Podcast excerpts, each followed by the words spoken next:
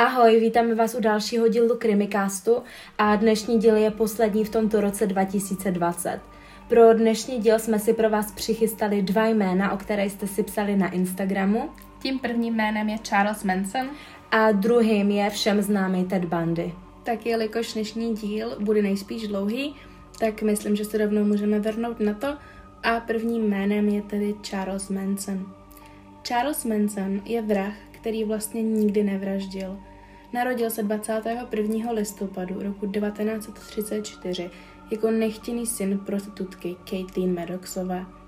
Caitlin v 15 letech utekla z domu a o rok později, když jí bylo 16 let, porodila své první dítě, tedy Charlesa.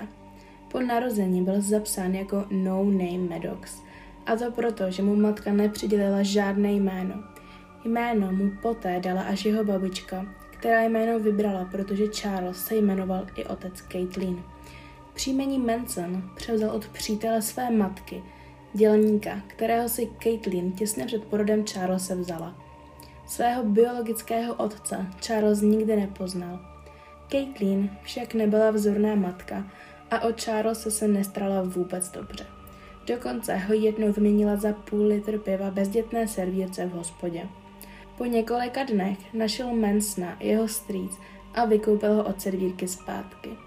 O Mansona se však většinu času strali ostatní členové rodiny, protože Caitlin podstatnou část jeho mládí strávila ve vězení. Hlídala ho extrémně pobožná babička, strýc, který však jednou, když Charles se hlídal, spáchal sebevraždu a další strýc, kterému Charles připadal z ženštilí a tak ho první školní den oblékl jako děvče. Když se jeho matka vrátila z vězení, chtěla dát Charlesa do pěstounské péče, avšak žádná rodina o něho neměla zájem.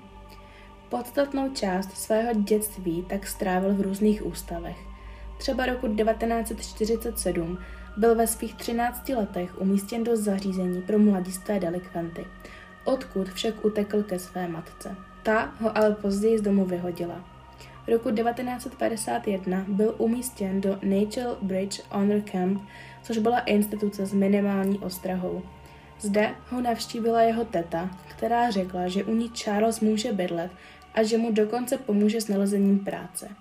Měl být propuštěn v únoru 1952, ale měsíc před tímto datumem, tedy v lednu 1952, byl přistižen, jak drží žiletku u krku jednoho z vězňů a znásilňuje ho.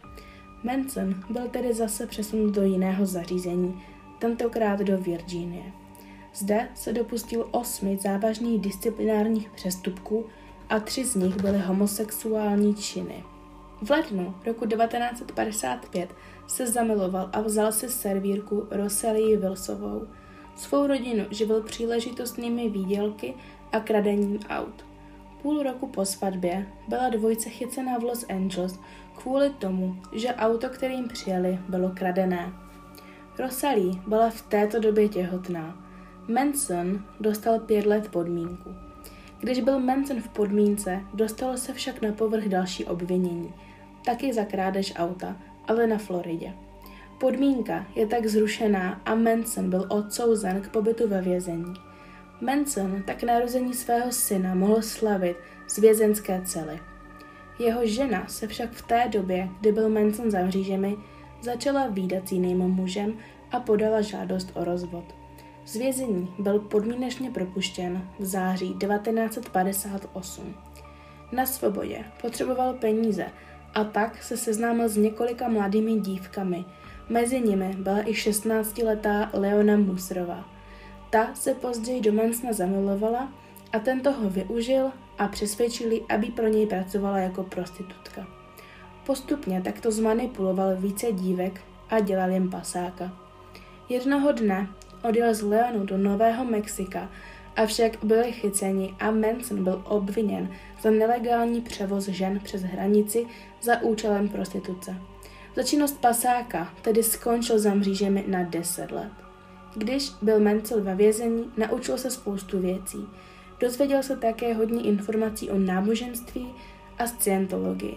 Naučil se hrát na kytaru a ochutnal drogy. Jelikož v této době už převážnou půlku svého života strávil ve vězení, stalo se mu podle jeho slov domovem A tak, když měl být propuštěn, požádal, zda ve vězení nemohl zůstat.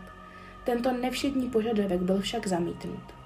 Manson byl bezradný a tak se podle všeho v tento moment v jeho hlavě zrodila myšlenka pomsty světu, ve kterém byl už odmala odmítán. Manson se v Kalifornii seznámil s Mary Brunerovou. Ta mu povolila, aby se k ní nastěhoval. Časem mu dokonce povolila také to, že jí Manson mohl do jejich domu vodit i další ženy. Nakonec zde žili s dalšími 18 ženami. Na jaře roku 1967 se přestěhovali do San Franciska, což bylo centrum kultury hippie. Zde kolem sebe shromáždil Manson okolo 20 až 30 oveček, které ho považovali za proroka. Vtloukal jim do hlavy, že jsou reinkarnacemi duší původních křesťanů a sebe samotného považoval za reinkarnaci Ježíše Krista. Často jim vyprávěl příběhy, kde sám sebe dosazoval do role Ježíše a přisuzoval se tak jeho zásluhy. Skupinu lidí kolem Mansona později sám Manson pojmenoval jako Mansonovu rodinu. Zajímavostí je, že členy komunity byly především ženy. Podle psychologů to byly převážně dívky, které měly problém se začleněním do společnosti. Skupina se na svém počátku bavila jako ostatní květinové děti, tedy braním drog. Měli dokonce starý školní autobus, kterým jezdili z místa na místo. Jak jsem mi zmiňovala, Manson se ve vězení naučil hrát na kytaru a hudbu měl velmi rád. Chtěl se stát drogovou hvězdou. Měl štěstí, protože když dvě členky rodiny stopovaly u silnice, odvoz jim navídl Dennis Wilson, což byl bubeník skupiny The Beach Boys. Ženy pak zůstaly ve Wilsonově domě přes noc. Bubeník ráno odjel do nahrávacího studia a když se vrátil, tak ve své vile našel několik nových tváří. Když se setkal s Mansonem, nechal se přesvědčit k poskytování jeho vily jako sídlo rodiny. Oba muže, tedy Mansona a Wilsona, zblížila láska k hudbě. Wilson představil Mansona jako nadějného zpěváka dalším lidem z hudební branže a nechal ho nahrát ve studiu několik písní. Jenom taková vsuvka, Mansonovy písně si můžete poslechnout třeba na Spotify. Dokonce vydal i album s názvem The Love and Terror Cult. Wilson taky několik měsíců platil výdaje skupiny. Na oplátku pak mohl mít sex s členkami rodiny. Až bubeníkův manažer tohle všechno utnul a rodina tak musela hrát místo k usazení jinde. Nakonec se usadili na filmovém ranči v Los Angeles, který v té době vlastnil 80-letý, téměř slepý stařík. Ten zde skupinu nechal žít zdarma, a to proto, že členové rodiny zde dělali různé domácí práce Dokonce některé členky měly se staříkem sex. V době, kdy bydlela rodina na ranči, tak skupina Beatles vydala bílé album. Podle Mansonovy teorie album předpovídalo konec světa. Helter Skelter. To je název písně, která Mansonovi nejvíc utkvěla v hlavě, protože předpovídala mezirasovou válku. Od té doby byl Manson doslova posedlý vším, co se týkalo Beatles – Členy této skupiny vnímal jako čtyři anděly z biblické knihy Zjevení, no a sebe považoval za pátého anděla. Manson a členové rodiny měli tuto válku přežít a začít vládnout. Jenže, jak asi víte, žádná apokalypsa nepřišla a tak se Manson rozhodl vzít věci do svých rukou. A tady se dostáváme k činům, které vymyslel Manson proto, aby válka začala. V červnu roku 1969 sdělil Manson členům rodiny, že budou muset Černochům ukázat, jak celý Helter Skelter začít. Celé to mělo začít podvodem a útokem na černožského drogového dílera Bernarda Krůva. Členové rodiny měli Bernarda zastřelit a okrást. Manson ve zprávách po nějakém čase slyšel zprávu o nalezení těla jednoho z členů Černých panterů a myslel si, že jde právě o Bernarda. Manson se začal bát a myslel si, že když se to panteři dozví, půjdou po rodině. Začal tak z ranče dělat pevnost. Bernard však nikdy členem Černých panterů nebyl a útok rodiny přežil. Nikdy to však nenahlásil na policii. Poté Manson sepsal seznam s názvem Prasata určená na porážku. Na tomto seznamu se nacházela různá jména významných bělochů. První obětí se stal Gary Hinman, který byl podle všeho Mansonův kamarád. Dokonce se prý jeden čas motal kolem rodiny, avšak nikdy nebyl členem. Manson svým stoupencům nařídil, aby vtrhli k němu domů a dostali od něj 21 tisíc dolarů. Útočníci ho v jeho domě drželi dva dny a poté Manson vydal rozkaz k zabití Hinmana. Členové rodiny ho ubodali.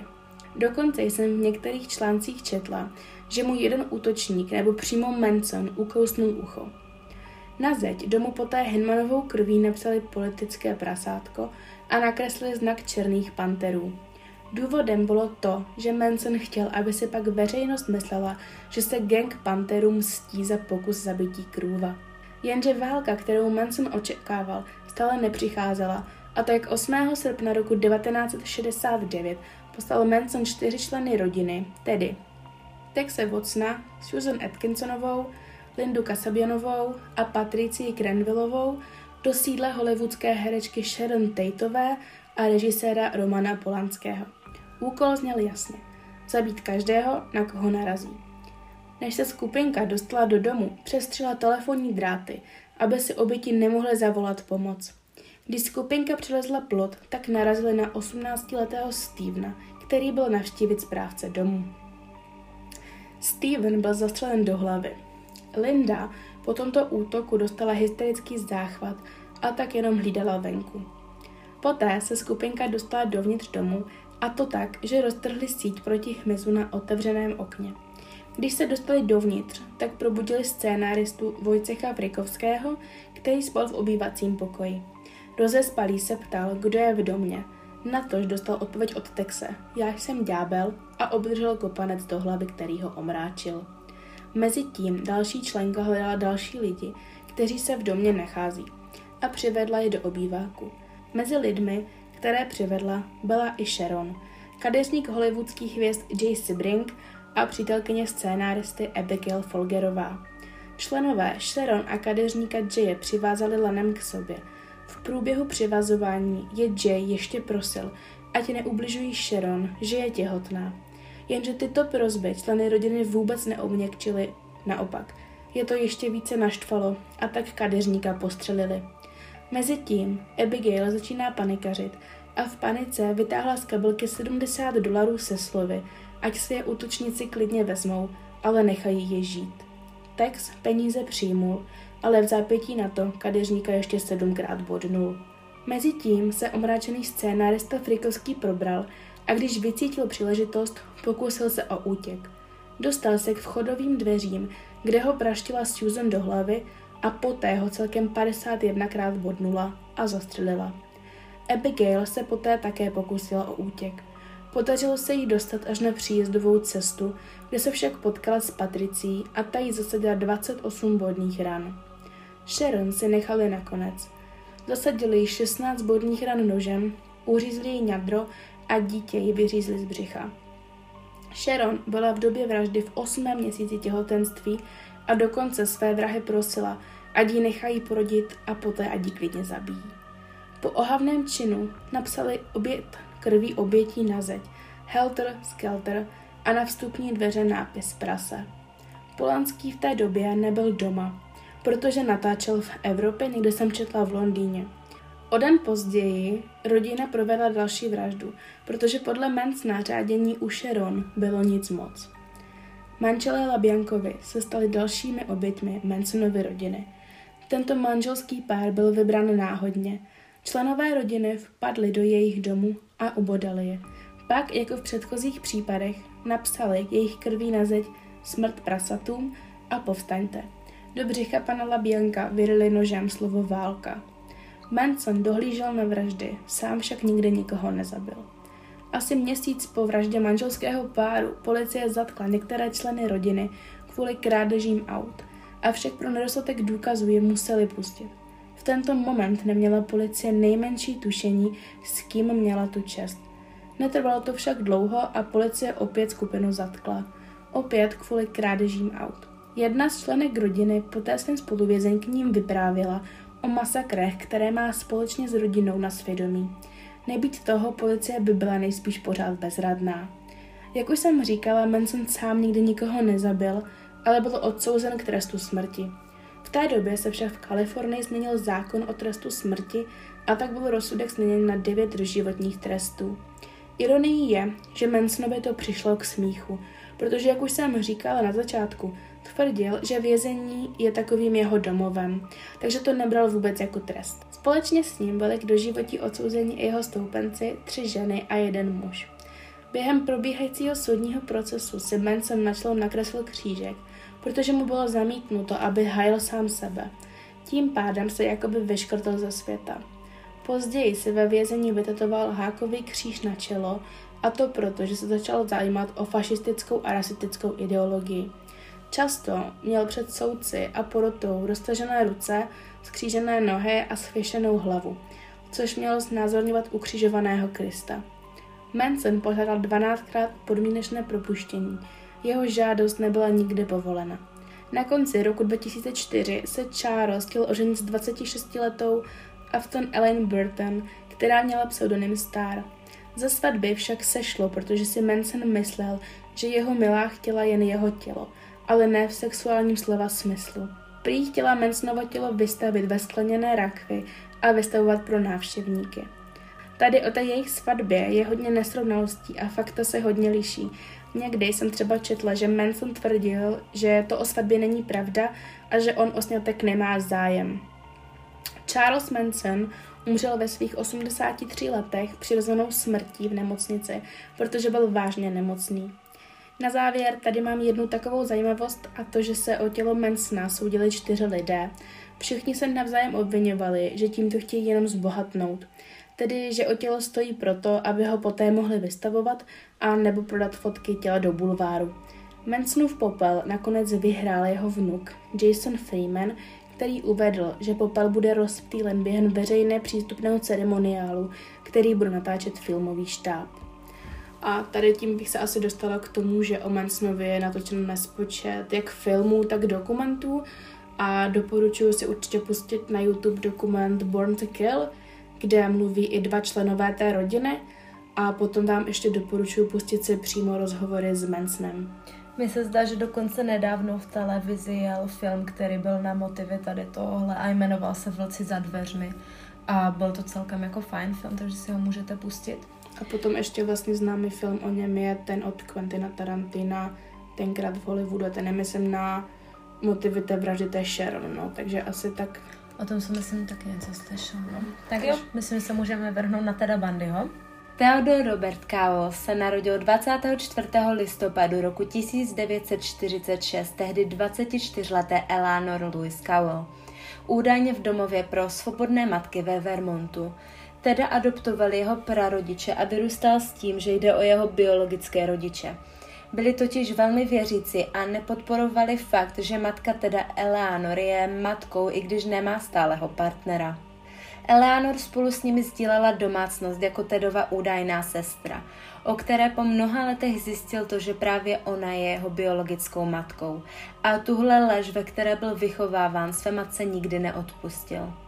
Co se týče otce teda, tak toho nikdy nepoznal. Každopádně jsem našla to, že jeho otec mohl být příslušník letectva americké armády, nebo to také mohl být násilnický otec jeho matky Samuel.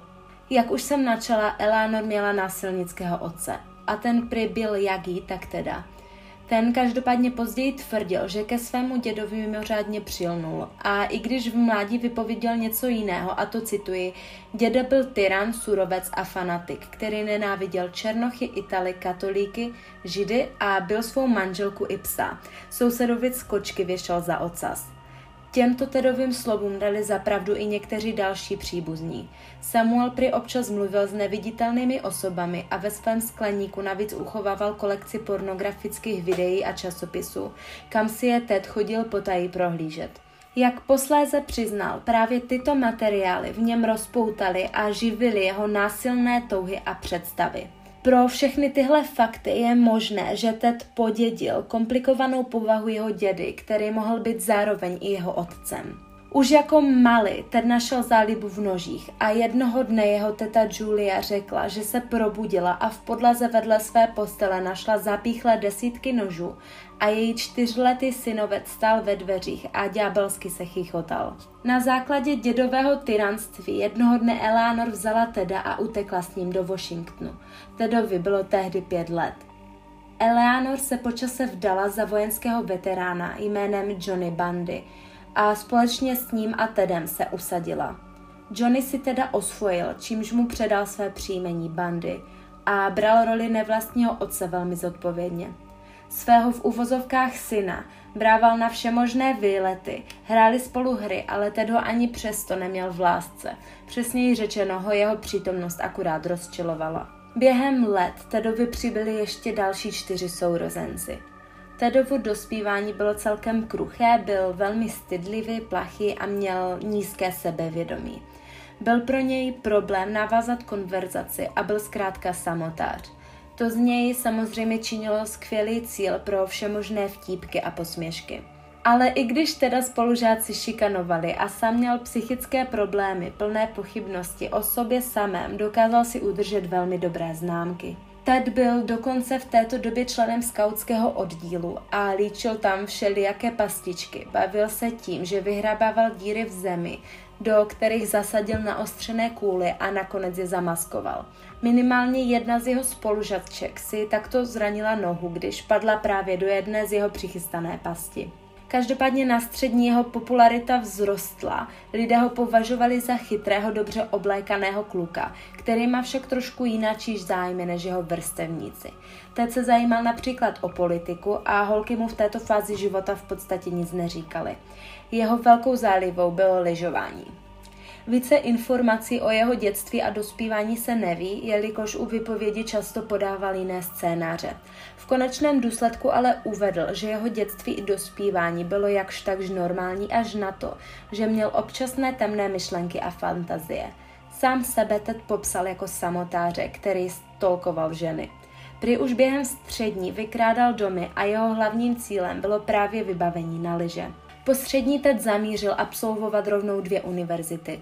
Na jedné po roce studia skončil a Washingtonskou univerzitu počasé také ukončil. A přihlásil se na ní znovu, jen na jiný obor a tím oborem byla psychologie. Teď si na školné vydělával brigádami a i když nebyl, co se týče povolání dvakrát vybíravý, nikdy v žádném zaměstnání dlouho nepobyl. Podle zaměstnavatelů za to mohla jeho nespolehlivost. Podle nich byl vytížený. V podstatě se není čemu divit, musel stíhat studium i mimoškolní aktivity a k tomu všemu pracoval. Dělal opravdu různé práce, například se našla, že dělal řidiče nebo taky prodavače bot, dokonce dělal na lince důvěry, kde odrazoval ostatní od spáchání sebevražd. Taky se našla fakt, že údajně jednu dobu pracoval jako zástupce ředitele poradní komise pro prevenci kriminality. Vše se však změnilo, když se Ted poprvé zamiloval do Stephanie Brooks, což je, jak jsem se dočetla v různých článcích, pseudonym pro Diane Edwards, který Ted používal. Říká se, že první lásku si člověk pamatuje do konce života. A ano, i tento vztah měl Tedovi pořádně ovlivnit budoucnost. Tedova vyvolená splňovala všechny jeho představy o dokonalé ženě. Byla krásná, navíc pocházela z finančně zajištěné rodiny z Kalifornie – Ted ani nemohl uvěřit, že někdo takový se zapletl zrovna s ním. Dvojce spolu začala randit a dokonce je hodně zblížil i jejich společný koníček, což bylo Tedovo milované lyžování. Ted zažíval krásné věci a pro svoji slečnu byl schopný čehokoliv, jen aby na ní udělal dojem. Jenže zatímco on si představoval růžovou budoucnost, která měla končit u oltáře, ona byla v citech daleko chladnější. Po roce dostal Ted kopačky a totálně se sesypal. Stefanie řekla, že vztah s Tedem nikam nevedl a k jejich rozchodu údajně vedlo i to, že poznala Tedovu pravou povahu, včetně jeho psychické nevyrovnanosti. Rozchod ho podle všeho velmi ranil. Rozhodl se cestovat různými městy, jen aby nebyl ve Washingtonu. Ted zanevřel dokonce i nad studiem a kvůli tomu ho onedlouho z univerzity vyhodili. Je nutné podotknout, že Tedovi budoucí oběti byly Stefany opravdu podobné. Měly dlouhé černé vlasy a česali si pěšinku do prostřed. Stefany se mezi tím vrátila do Kalifornie a ten neváhal a formou dopisu se jí pokoušel skontaktovat. Ona ale na Tedem úplně zanevřela a nejevila žádný zájem. V téhle době začal být Ted svou bývalou přítelkyní posedli a této obsese se nikdy nedokázal zbavit. Podle všeho také mohla za jeho budoucí činy. Celé toto životní rozpoložení teda vygradovalo tím, že se dozvěděl pravdu o své matce Elizabeth a není divu, že chtěl zpřetrhat všechna svá rodinná pouta. Ted se v roce 1970 vrátil zpátky do Washingtonu a při škole, na kterou se vrátil zpátky, si přivydělával umýváním nádoby v hotelu. Z toho hotelu ho zanedlouho vyhodili, jelikož se zjistilo, že tam kradl. Ted prý kradl z pocity viny i proto, že na to měl podle něho samotného prostě nárok. Většinou mu nešlo ani o daný předmět, naplňoval ho spíš pocit vzrušení a adrenalinu. Postupem času se drobné krádeže měnily v krádeže televizí či jiných věcí, které byly hodnotné a vloupávání do domu. Kolem 70. let se teď začal aktivně zajímat o politiku a začal rozesílat své životopisy do právnických firm, jelikož se chtěl stát právníkem. A v této době dokonce dostal doporučení od washingtonského guvernéra za to, že mu pomáhal při jeho kampani.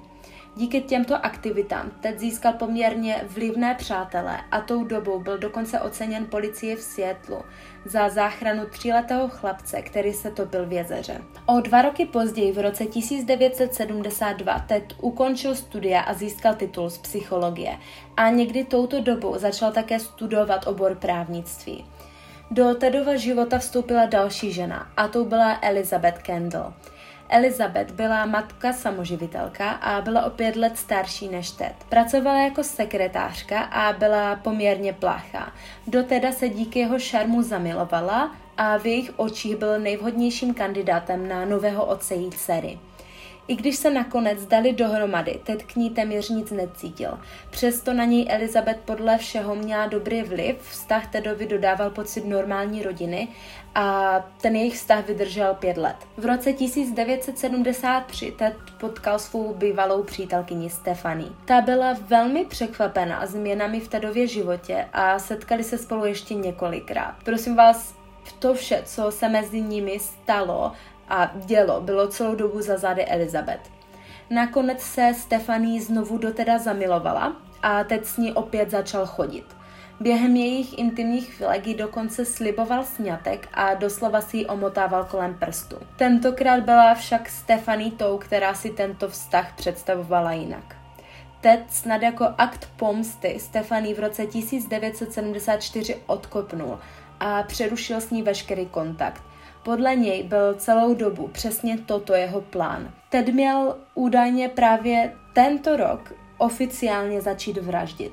V okolí Seattleu začalo mizet spoustu žen. Podle výpovědi všechny tyto ženy vždy odešly s tmavovlasým mužem, který se představil jako Ted. Tedův přiznaný první útok nebyla vražda, ale přepadení 18-leté tanečnice a studentky Karen Sparks. Ted se k ní vloupal do bytu, když spala a u její postele, vzal kovovou tyč, kterou jí zmlátil a potom znásilnil.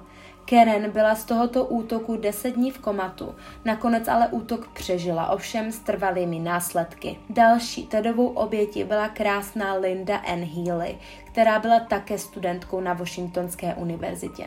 Našla jsem, že byla dokonce hlasatelkou v rádiu. Linda bydlela s kamarády na koleji a v lednu roku 1974 se rozhodla zajít si s přáteli na párty. Lidé z koleje často nechávali dveře od koleje odemčené, jelikož se každý z párty vracel v jinou dobu. Ted se ten večer na koleji vloupal, Lindu zmlátil tyčí a odnesl do auta. Na druhý den ráno se samozřejmě Linda nedostavila do práce a večer do domu volali i její rodiče s tím, že se Linda nedostavila jako obvykle na večeři. Jakmile se dozvěděli, že ji nikdo celý den neviděl, kontaktovali policii. Policie na místo dorazila a hned začali prohledávat Lindin pokoj. Postel byla ustlaná jiným způsobem než obvykle a polštaře a deky chyběly. Policie vše uvedla do spisu, ale usoudila, že jelikož je Linda mladá dívka, tak se pouze někam vydala a nedala vědět. Později policie odhalila malou krvavou stopu a usoudila, že Linda byla nejspíš unesená. Každopádně její tělo nebylo nikdy nalezeno, po několika letech byla nalezena pouze její lepka. Během jara a léta tohoto roku začal mizet větší počet žen a dívek. Všechny byly mladé, krásné a měly dlouhé vlasy s pěšinkou uprostřed. Všechny zmizely ve večerních hodinách a policie po únosci hledala jako zběsila. Policisté vyslychali hlavně studenty, ale ti prý viděli jen nějakého muže se sádrou, který se podle nich pohyboval v okolí unesených dívek. V srpnu 1974 byly v Národním Washingtonském jezeře nalezeny ostatky několika pohřešovaných dívek. Dvě z nich se podařilo i úspěšně identifikovat. Šlo o Janice Ott a Dennis Nalundovou. Zmizeli dokonce i ve stejný den, a to 14. února za bílého dne. Poslední, kdo Janice viděl, byli lidé, kteří pořádali nedaleko jezera piknik. Prý dívku oslovil mladý sympatický muž, který Janice poprosil o naložení lodi do jeho auta, jelikož měl ruku v sádře. Dokonce připadlo i jméno Ted. Janice už pak nikdo jiný nespatřil. I druhá nalezená dívka Dennis doplatila na svou laskavost. Rovněž byla spatřena, jak si povídá se sympatickým mužem se sádrou na ruce. O nalezení lidských pozůstatků psali všechny noviny a tak není divu, že vrah změnil lokalitu svého řádění. Tady se dostáváme k tomu, že si Ted postupem času vytvořil takovou šablonu jeho útoku. Většinou hrál zraněného, který potřebuje pomoc a když dívka svou pomoc nabídla a s Tedem odešla, omráčil ji nějakým předmětem, který mi bouchnul do hlavy a unesl. Poté ji znásilnil a zabil. Mrtvoly odhodil na nějakém místě a údajně se k ním často vracel a znásilňoval je. Přesně toto schéma vraždy se stalo například i studence Caitlin, která se pozdě večer vracela z knihovny do bytu přes kampus.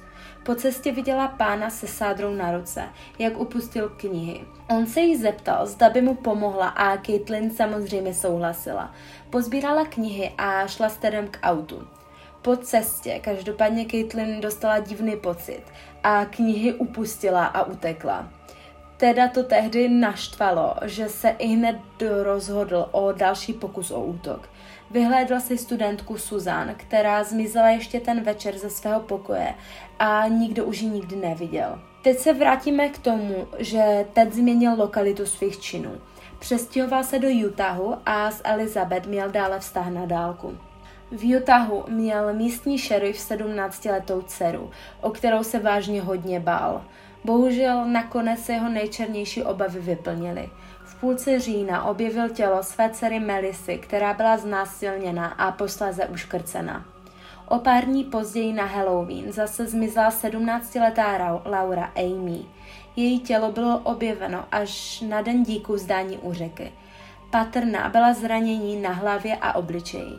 Podle odborníků byla způsobená páčidlem. Stejně jako u předchozích případů nesla mrtvola stopy sexuálního zneužití. Kriminalisté usoudili, že vrah musel oběť zabít jinde, jelikož na místě bylo nalezeno pouze malé množství krve. Po chvíli se vraždy z Washingtonu začaly nápadně podobat těm v Utahu. Díky vyslychání svědků policie mohla sestavit identikit pachatele. Toho si v novinách všimla i kamarádka Elizabeth Kendallové a usoudila, že o ním zabijákem může být právě její přítel Ted. A ano, ti dva spolu stále ještě byli. I když Elizabeth si často myslela, že je Ted nevěrný, jelikož jí ani dceři nevěnuje pozornost a je vůči ním jiný, četla jsem, že jako byl více takový pobouřený a naštvaný, ale hlavně jako prostě byla změna chování. Podle všeho i Elizabeth musela aspoň trošku tušit, že s Tedem něco není v pořádku.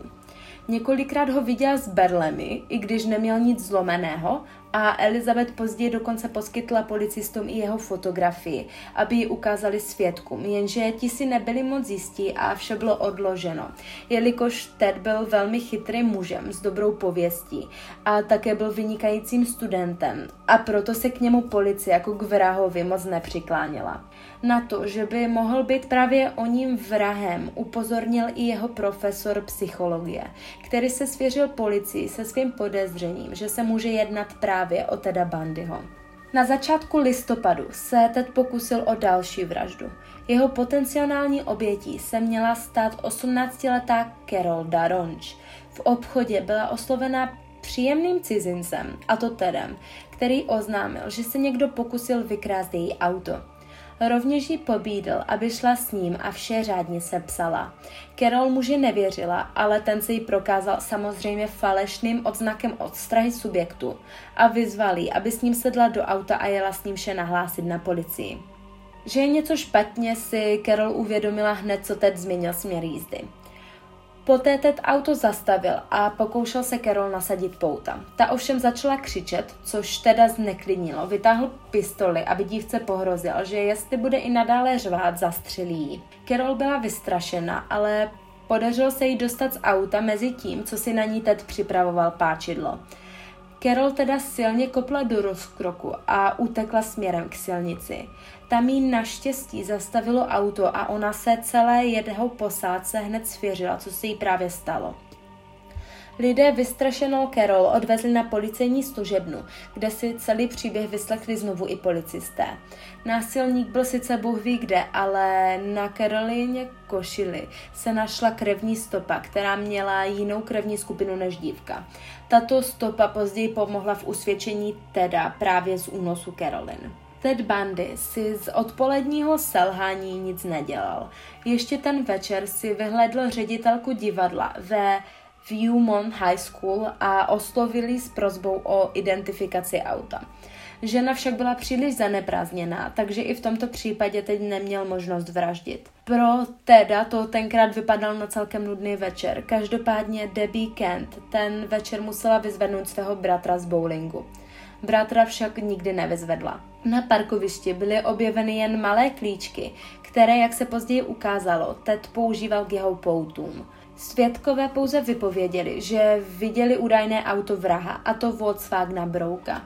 V lednu 1975 se rozhodla Karen Campbell se svým snoubencem a jeho dvěma dětmi pro vile do Koloráda. Ubytovali se v jednom z hotelů a většinu času trávili v hotelovém salonku. Kerin si vzpomněla, že si na pokoj nechala časopis a pro něj se také na pokoj vydala. Když se Kerin dlouho nevracela, jejímu snoubenci Raymondovi to začalo být divné a šel se po ní podívat. Kerin jako spousta dalších dívek nebyla nikde k dohledání a proto byla i hned kontaktovaná policie. Tělo Kerin bylo nalezeno o měsíc později u silnice. Zvířata si pohrála s jejím tělem tak dobře, že bylo velmi těžké poznat příčinu smrti. Podařilo se pouze objevit příštivé zlomeniny, které prý mohly mít za následek i úmrtí. Kerin byla taktéž udeřena tupým předmětem a znásilněna. Pár dní od tohoto hrůzného objevu následoval další. Nedaleko náleziště ostatku Denis a Janice bylo objeveno tělo další zmizené dívky. Brandy Ball, která se ztratila v létě roku 1974. Příčinou smrti byl úder tupým předmětem do hlavy. Opět bylo prokázáno i sexuální násilí. Policie se proto rozhodla okolí náleziště těl prohledat ještě jednou a důkladněji. Netrvalo to dlouho a byla nalezena mrtvolo Suzanne, u Suzan byla shledána opět stejná příčina smrti jako u všech ostatních dívek, a to ubití a znásilnění. Kriminalisté v tuto chvíli věděli, že mají co dočinění se sériovým vrahem. V půlce srpna roku 1975 držel v Salt Lake County hlídku seržant Bob Highland. Jeho pozornosti neuniklo auto Volkswagena Brouka, které kolem něj projelo. Místní lidi znal Bob velmi dobře a věděl, že nikdo takový model nemá. Proto si rozsvítil světla svého vozu a chtěl si zapsat SPZ neznámého. Ten ale pomalu odjížděl tmou. Strážník však podezřelé auto začal pronásledovat. Ted v tu chvíli spanikařil a dupnul na plyn místo toho, aby zastavil Ukrajinice. Nakonec teda zastavil na nejbližší benzínce, Bob podezřelého muže i hned legitimoval a aby na to nebyl sám, přivolal ještě další dva kolegy. Když zjistili, že Tedovi chybí sedadlo spolujezdce a není mu dvakrát po chuti prohlídka jeho vozu, věděli, že nikoho mají. U Teda se rovněž našlo páčidlo, lyžařská maska, pouta, lana, dráty a dokonce i sekáček na led. Ted Bundy byl převezen k vyslechu pro podezření z loupežného přepadení. Našla jsem také článek o tom, že Ted byl policii v autě odchytnut jednou i před tímto zadržením. Při policejní kontrole se ho policie ptala, co veze vzadu v pytlích, které měl v kufru. Tedova odpověď na otázku byla, že převáží mrtvoly. Policisté se zasmáli a kontrola byla ukončena. Brzy po tomto začení si začala policie dávat dohromady souvislosti. Přišlo se na to, že v případě Carol Daronge byla použitá pouta stejné značky, které měl právě Ted. Rovněž páčidlo odpovídalo zbraní, kterou páchatel při vraždách používal. Rovněž páčidlo odpovídalo zbraní, kterou pachatel při vraždách používal. Ted začal být policisty podezříván také z únosů Melisy, Laury a Debbie. Později, 2. října 1975, byly pozvány dvě Tedovy nezdařilé oběti k identifikaci pachatele. Obě ukázaly prstem právě na Teda a podle fotek identifikovali také jeho auto, ve kterém byly později nalezeny vlasy tří obětí. V únoru následujícího roku byl Ted odsouzen za únos Carol Daronge. V soudní síni vystupoval klidně a byl si jistý svou nevinnou, ale soudce ho odsoudil k 15 letům s možností podmínečného propuštění. Ve vězení bylo nařízeno, aby bandy ho podrobili psychologickému vyšetření, během kterého se ukázalo, že je v podstatě normální a má pouze strach z ponížení ve vztahu s ženou. Zatímco Ted seděl v cele, policie dále pokračovala ve vyšetřování vražd. Našla spousty nových důkazů, které hrály jednoznačně proti Tedovi. V říjnu byl Ted obviněn z vraždy Kerin Campbell. V dubnu 1977 byl převezen do kolorádské věznice, kde čekal na soudní proces. Odmítl právníka a řekl, že se bude obhajovat sám. Líčení bylo naplánováno na 14. listopadu. Během té doby směl ten navštěvovat knihovnu a na svou obhajovu se připravovat. Jenže ten měl v plánu zcela něco jiného. A to útěk. V červnu se mu v knihovně podařilo skočit z okna, z čeho vyvázl pouze s pochroumaným kotníkem. Jelikož měl na sobě běžné oblečení, lehko zapadl mezi obyčejné lidi. Policie kontrolovala auta, v terénu bylo 150 lidí a policejní psy. Bandy si na svobodě pobyl pár dní a živil se kradením jídla. Když se ale pokoušel o krádež auta, byl spatřen policií a znovu zadržen. Od té doby chodilo všude spouty, dokonce i v oné knihovně.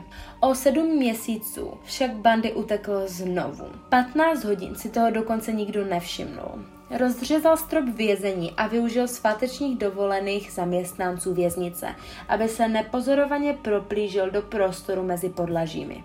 Jeho útěk z prostoru vzhůru přes podlahu do bytu hlavního strážného byl neuvěřitelný. Ukradl jeho civilní oblečení a takto jeho útěk zůstal nepozorován až do následujícího dne.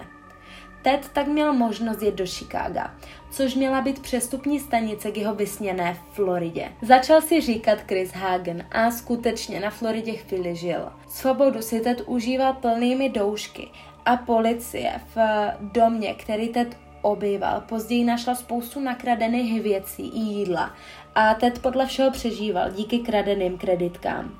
V lednu se dokonce vloupal na místní univerzitní kolej Floridské státní univerzity, nejspíš proto, že zkrátka bez vraždění nemohl vydržet. První útok se odehrál v domě univerzitního spolku. Tehdy 21-letá Margaret Browman byla napadena kusem dřeva z krbu, když spala a poté uškrcena nylonovou punčochou. Liza Levy, která měla 20 let, byla zbytá, uškrcená, znásilněna a také znásilněná láhvy laku na vlasy. Měla roztrhanou, někde je psáno, že ukousnutou bradavku a jejich hyždě byly pokousány do hloubky.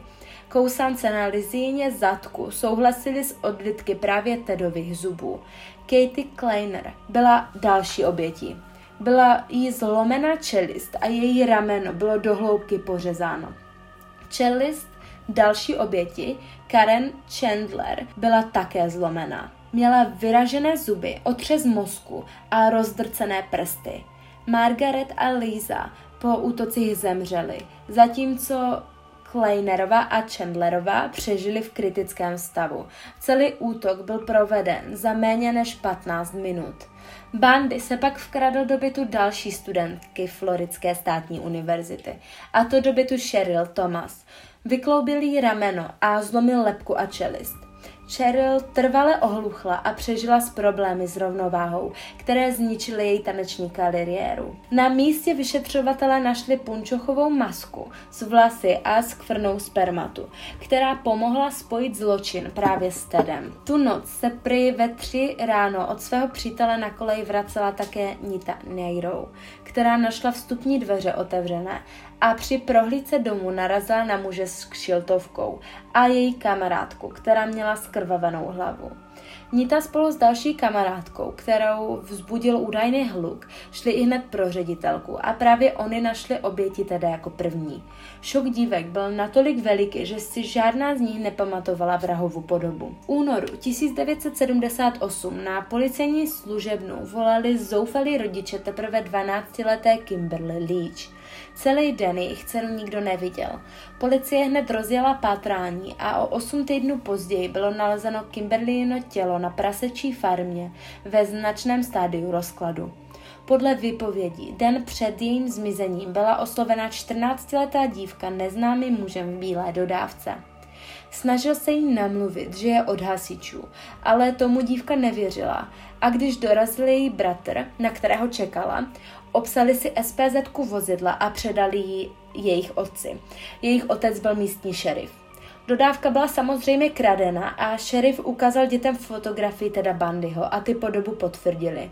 Bandy však kradl dál a zcizil i svůj oblíbený Volkswagen Brouk. Tak jako v minulosti si ho však 15. února všimla policie. Opět následovala menší honička, po které Bandy zastavil na odpočívadle. Policistovi se při nasazování pout pokusil znovu utéct, ale marně. Policista na něj dokonce vystřelil, a i když hrál teď zastřeleného a na strážníka znovu zaútočil, nakonec přece jen skončil ve vězení. Během Tedova vyletu po svobodě policie zajistila mnoho usvědčujících důkazů. Údajně si Ted vybral útěk na Floridu na základě jeho předchozí konverzace s advokátem. Ted se údajně ptal na to, v jakém státě je ještě možná poprava elektrickým křeslem, na což tedy dostal odpověď, že právě na Floridě. V červenci byl Ted obviněn z vraždy Kimberly Leach, poté i z vražd spáchaných na koleji. V roce 1980 padl konečný verdikt, a to elektrické křeslo. I přesto všechno se měl Ted relativně dobře. Oženil se a v roce 1982 se mu dokonce narodila i dcerka. On byl vážně mnoho ženami považován za pohledného a velmi charismatického a tak se do něj spousta platonicky zamilovala, i když spáchal činy, jaké spáchal. Ted svou vinu odmítal, ale poté přiznal osm vražd. On těsně předtím, než mělo dojít k tomu jeho popravení, eh, vlastně začal vypovídat o různých vraždách, začal podávat více informací a začal spolupracovat i s novinářema. Proto se začal, začal ten výkon toho trestu smrti pomalu odkládat. Každopádně Ted přiznal několik jasných případů vražd, ale také se přiznal k několika vraždám, které byly absolutně neprokazatelné tím, že by je on vůbec spáchat mohl. Konečné číslo jeho obětí může přesahovat číslo 36. Dodnes se ale neví, za kolik životů byl Ted Bundy doopravdy zodpovědný. Ted Bundy byl popraven po 11 letech od odsouzení, a to 24. ledna v 7 hodin ráno ve věznici Florida State. Jeho poslední slova byla Rád bych věnoval všechnu svoji lásku mé rodině a přátelům. Jeho matka Eleanor Cowell zemřela v roce 2012 v 88 letech. Na internetu můžete najít pár filmů s tématikou Teda Bundyho. Jedním z nich je právě Zlo s lidskou tváří, kde teda stvárnil právě Zac Efron. Každopádně pokud hledáte spíše něco dokumentárního, doporučuji The Ted Bundy Tapes na Netflixu. Netflix dokonce na jejich Twitter účtu zveřejnil tweet, kde psali o tom, že na světě existuje spousta atraktivních a volných mužů, kteří nespáchali žádné vraždy a jsou stále kmání. A tak to apelovali na ženy, jelikož jako doteda je vážně spoustu žen zblázněných. Platonicky. Jo, platonicky, samozřejmě platonicky, protože už nežijem. Taky bych se chtěla omluvit za občas komolené vyslovení jmen obětí, ale ty příjmení jsou občas vážně krkolomná a říkat jen jména se mi moc nehodilo. Dále bych chtěla zmínit to, že od té doby existuje strašně moc zpracovaných článků, dokumentů i videí. A čím více toho je, tím více se příběhy jeho života liší. A jelikož skoro nikde nejsou úplně přesné údaje a nikde není jeho život vypsán stejně. Snažila jsem se pro vás schrnout jeho život do co nejvíce pravdivého příběhu a nevynechat žádný důležitý fakt. Snad se vám Ted Bundy v podání Krimikástu líbil. A to by bylo asi za nás všechno. Tohle video už bude dost tak dlouhé, takže... A se bychom jenom chtěli popřát všechno lepší do nového roku 2021. Jo, sledujte nás na Instagramu, kde jsme pod názvem Krimikast, tak stejně jsme i na YouTube, Spotify, na Apple Podcast a mějte se hezky, ahoj.